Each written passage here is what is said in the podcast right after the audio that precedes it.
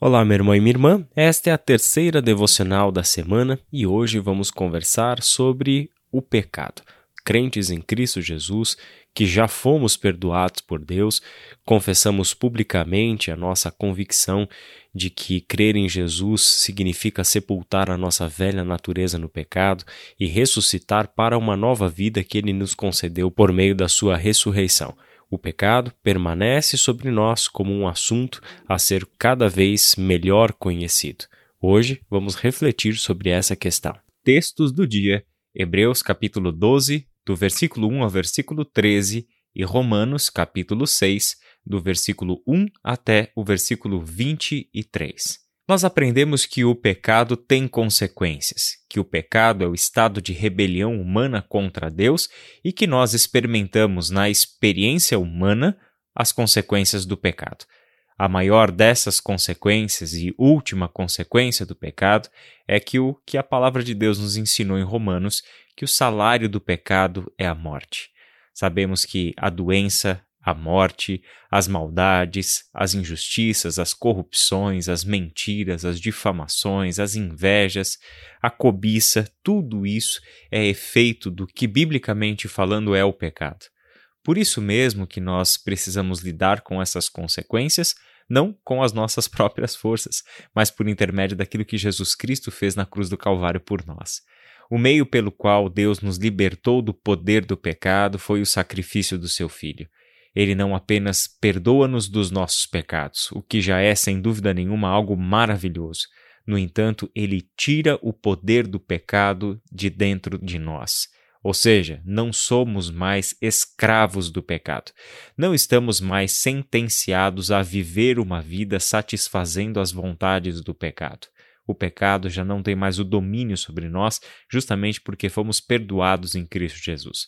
Esse é o argumento central de Romanos capítulo 6, em que ele mostra que já que recebemos a graça de Deus e fomos libertos, a nossa luta agora é para que o pecado não volte a dominar o nosso corpo, não volte a nos escravizar, fazendo com que ofereçamos os membros do nosso corpo como instrumentos do pecado e da injustiça. Ao contrário, existe uma transformação em curso, e essa transformação é nos oferecermos como instrumentos da justiça, como instrumentos do bem, como pessoas que agora, redimidas em Cristo, vivem para Deus. Por isso mesmo, nós precisamos fazer algumas ponderações acerca do pecado, suas consequências e como nós, cristãos e cristãs, lidamos com o pecado. Uma pergunta que se levanta é a seguinte: por que nós, crentes em Cristo e por isso mesmo perdoados por Deus, ainda precisamos falar sobre o pecado? Será que esse para nós já não seria um assunto ultrapassado? Será que falar do pecado não seria algo primitivo, algo relacionado a, a uma visão rudimentar de mundo e da realidade? Será que esse não seria um assunto ultrapassado, já que o perdão nos foi concedido? Ora, se Jesus Cristo já nos perdoou, se já estamos libertos do pecado, se já não somos mais escravos do pecado, por que, que a gente vira e mexe e volta a falar nesse assunto? Por que, que o pecado é algo ainda a ser pesquisado e conhecido por nós nas Escrituras? O texto de Hebreus, capítulo 12, esclarece essas questões. Ele começa dizendo o seguinte: Portanto, uma vez que estamos rodeados de tão grande multidão de testemunhas, livremo-nos de todo o peso que nos torna vagarosos e do pecado que nos atrapalha e corramos com perseverança a corrida que foi posta diante de nós. Mantenhamos o olhar firme em Jesus, o líder e aperfeiçoador de nossa fé. Por causa da alegria que o esperava, ele suportou a cruz, sem se importar com a vergonha Agora ele está sentado no lugar de honra à direita do trono de Deus. Pensem em toda a hostilidade que ele suportou dos pecadores. Desse modo, vocês não ficarão cansados nem desanimados. Afinal, ainda não chegaram a arriscar a vida na luta contra o pecado. Li até o versículo 4. E é exatamente o que Jesus fez por nós. Ele colocou a sua vida no lugar da nossa em uma luta eterna cósmica contra o pecado. O seu sacrifício aconteceu para que a humanidade fosse liberta do poder do pecado, e todos aqueles que creem em Jesus Cristo são de fato libertos da realidade do pecado. Mas é interessante como esse texto começou. É um grande incentivo, sem dúvida, um texto de encorajamento.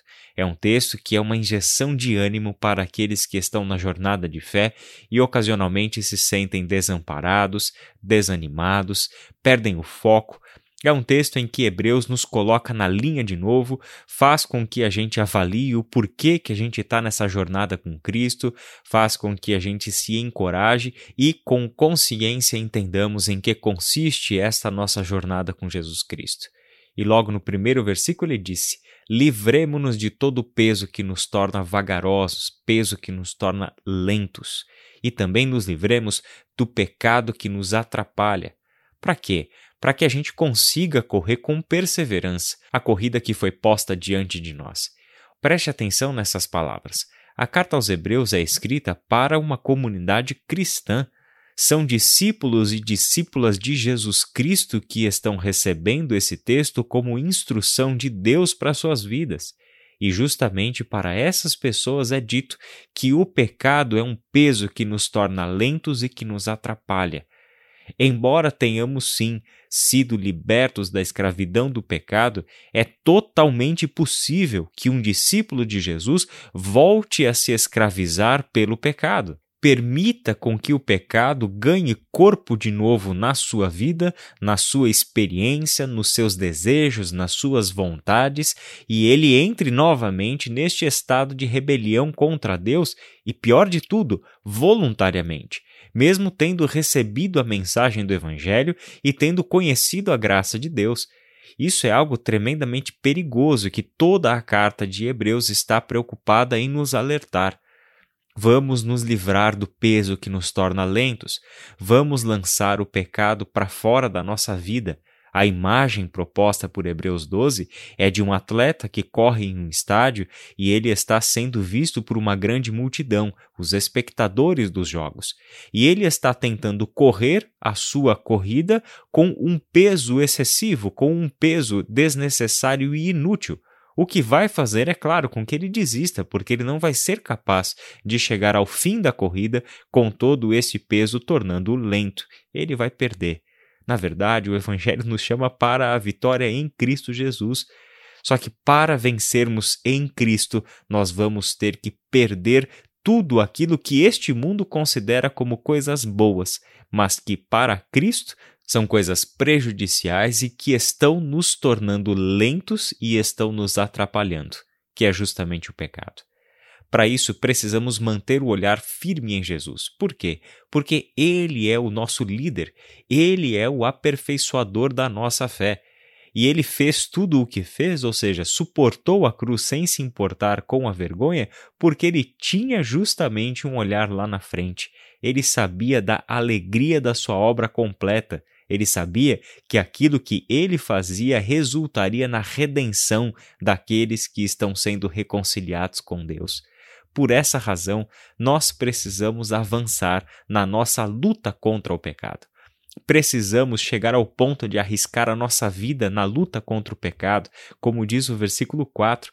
Ainda não chegamos a fazer isso, ou seja, ainda não demos a devida importância e da questão vital que está envolvida quando falamos da realidade do pecado. E o que nós fazemos para avançar na nossa luta contra o pecado? Eu vou citar apenas cinco conselhos sobre os quais nós já falamos em inúmeras ocasiões em pregações e em devocionais aqui na Ibaviva. Em primeiro lugar, nós avançamos na luta contra o pecado quando nós permanecemos firmes em Cristo, somente em Cristo. Uma fé cristã é uma fé que se baseia exclusivamente em Cristo. Não busca em outras religiões, não busca em outras ideias, em ideologias políticas, em filosofias, qualquer complemento para aquilo que já foi dado. Na verdade, tudo o que nós precisamos está em Cristo Jesus. Por isso mesmo, permanecer firmes em Cristo, focados nele e nos libertando dos pecados que estão nos atrapalhando. Em segundo lugar, nós precisamos identificar os agentes escravizadores na nossa vida. São desejos do nosso coração, hábitos nocivos e vícios mesmo de uma vida que foi treinada no pecado. Em terceiro lugar, nós precisamos substituir esses agentes de escravidão por agentes de liberdade.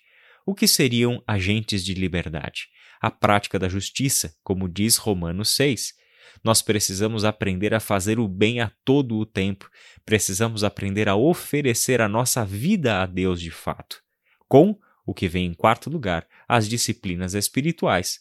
Disciplinas como oração, leitura bíblica e meditação, o estudo da palavra de Deus, a gratidão e a comunhão são exemplos de disciplinas que nos treinam para a jornada dos discípulos de Cristo. E em quinto lugar, precisamos olhar para o mundo como um campo missionário. Deus quer que sejamos os seus parceiros em obras do bem, como Paulo escreveu em Efésios capítulo 2, versículo 10. Foi para a prática de obras do bem que Deus nos fez em Cristo Jesus.